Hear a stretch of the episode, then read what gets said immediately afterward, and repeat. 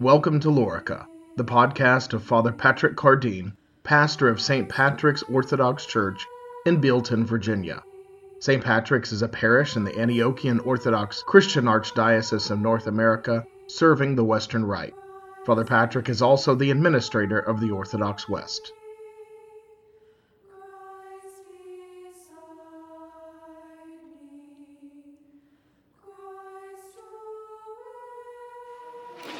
Today rounds out our Epiphany themes, the central themes of this great season of the Son of God's manifestation to the world. First, on the Feast of Epiphany, we were visited by those pagan wise men, uh, the first fruits of the gospel to the Gentiles. They came and worshipped the child Jesus and revealed him as God the King who will die to save mankind. Then we learned of the young boy Jesus in the temple, who was revealed as the very wisdom of God. Then at his baptism, the eternal Son of the Father on whom the Spirit rests. Today, in Saint John's marvelous story of his first sign miracle, he is the Redeemer who shall save mankind from their sins and unite them to God in his glory. Our story begins today in John's Gospel, when he says, "On the third day, there was a wedding in Cana of Galilee." Well, immediately, on the third day, that should stick out to us. We know Jesus was in the grave for three days. Maybe this is going to be a tragic story about death. But it's also a wedding story. And we know that he rose on the third day. So maybe it's a tragic story that ends in joy. On the third day, there was a wedding. One of the great scriptural motifs describing God's relationship with his people is that of marriage. This motif goes back to the very beginning, the first man and woman, the two becoming one flesh. This motif of love and union, which results in fruitfulness and the abundance of life. The prophets in the Hebrew scriptures often speak of God the husband and Israel his bride. But this is a tragic and difficult story in the Old Testament because God's betrothal to Israel doesn't always work out so well. We read about how Israel played the harlot and forsook her husband, and yet how God remained faithful and forgave her again and again. Our story today at this wedding feast points also to this tragic cosmic wedding between God and mankind. And yet, it's going to have a good ending. The very next thing that John says is, "And the mother of Jesus was there." Jesus' mom was there at the wedding. The one who bore him and nursed him, taught him, protected him, nurtured him into adulthood. She was there at this wedding. Right upon introducing this cosmic wedding story between God and man, the very much most important thing John feels like he needs to tell us, the next detail he wants to emphasize, is that Jesus' mom is there. She is there. This woman, she was quite involved in her son's first miracle. We've already witnessed her central role, the role that God prepared for her. She received the angel's word. She was overshadowed by the Holy Spirit. She conceived the eternal Son in her womb. She carried him and bore him for nine months. She gave birth to him in the humble setting, nursed him at her breast. She comforted and held him. She put him to sleep at night. She was there also when these exotic, maybe Persian priests presented their gifts to the child. She was there anxious, anxiously searching for him when he was lost as a twelve-year-old boy. Finding him in the temple, chiding him, and him gently correcting her. She's here now at his very first miracle, the manifestation of his glory. Now, the Apostle John is writing about her in his gospel many years after the event, and he is not referring to a woman that he did not know. He was with her at the foot of the cross, there comforting her. Joseph was long gone by then. Her son was leaving her. And from now on, from the cross, her son proclaims her again the woman. and gives to her to John, who takes her into his house, cares for her until that time that she is taken to be with her Son in heaven. John knew Mary. He knew the Mother of God very well. She lived and ate and conversed and grew older in his own home. John tells us the mother of Jesus was there at this wedding. The woman was at this cosmic wedding feast. Now both Jesus and his disciples were invited to the wedding, and when they ran out of wine, okay, here's the tragic part of the story.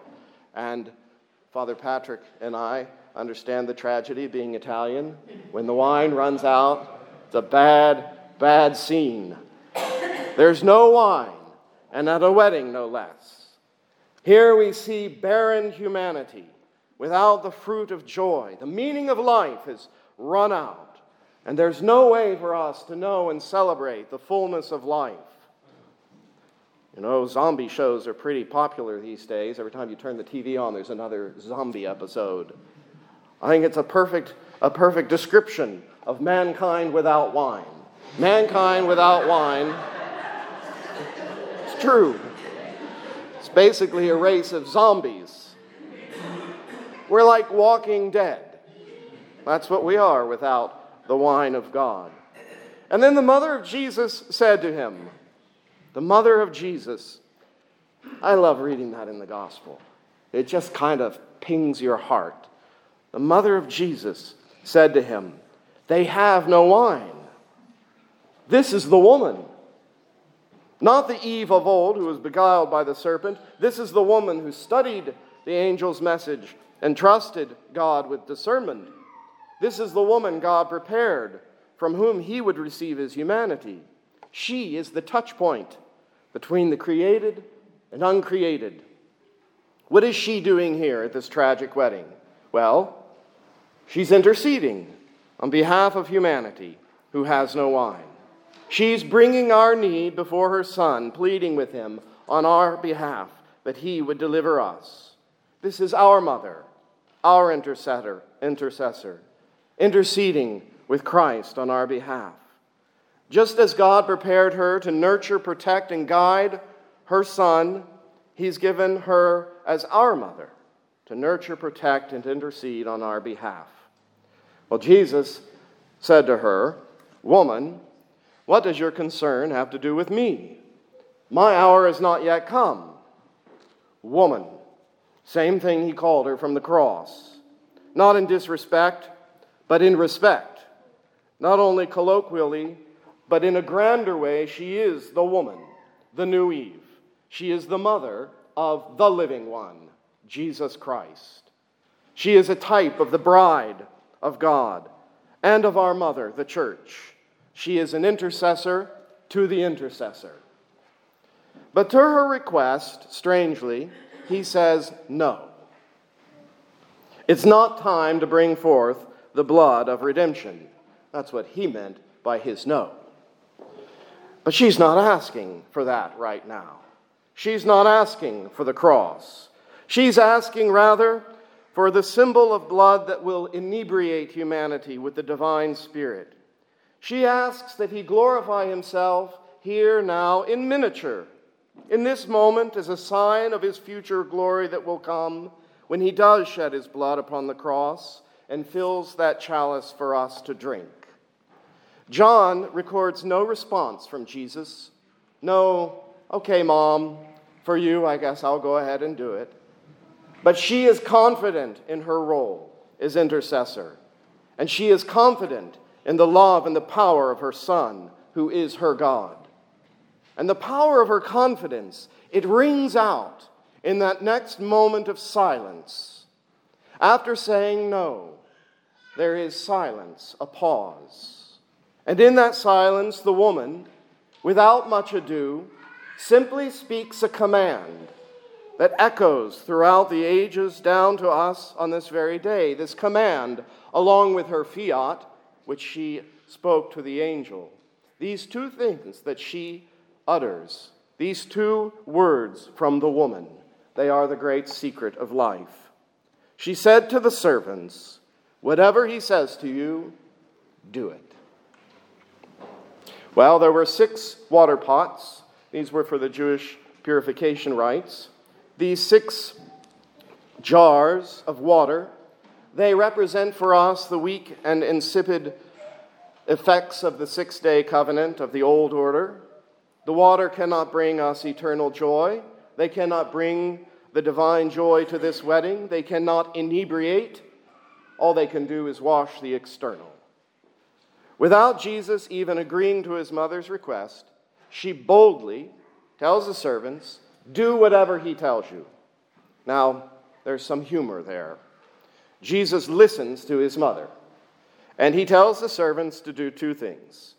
First, he tells them, fill the water pots with water. And they did that. And importantly, they filled them to the brim. And then he said to them, draw some out now and take it to the master of the feast. And they did that. And then we know the rest of the story. We know how Jesus transformed the water into wine, and that the later wine was better than the first, which is to say the new covenant is better than the old, the old Adam, the old paradise, the old covenant, the old manna, the old temple, the old Sabbath. All of it was a type and a shadow of the things to come which are revealed in Jesus Christ our Lord. But for us today, the most important thing for us to learn from this gospel lesson is that we listen to Jesus' mother. I mean, he listened to her. We do well to listen to her as well. If you want to be inebriated with the new wine of the blood of Christ and the Spirit of God, then you need to obey the Mother of God, to turn to her for help as an intercessor, to hear her command to these servants and to obey it. We are servants of God just like they, and she tells us, like them, in no uncertain terms, whatever he says to you, do it. Just as she said to the angel, let it be to me according to thy word. Now, we're really good. We're professionals, in fact, at muddying the waters with all kinds of psychobabble and rationalizations and theories in our life, constantly confusing ourselves, turning ourselves in circles, trying to find our way, trying to find meaning in life, trying to find what life is all about.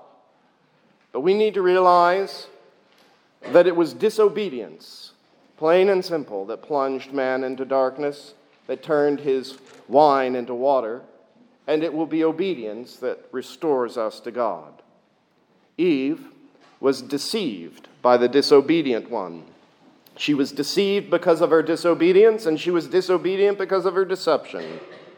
Mary, the wise and obedient one, she is obedient because of her love, and she is wise because of her love.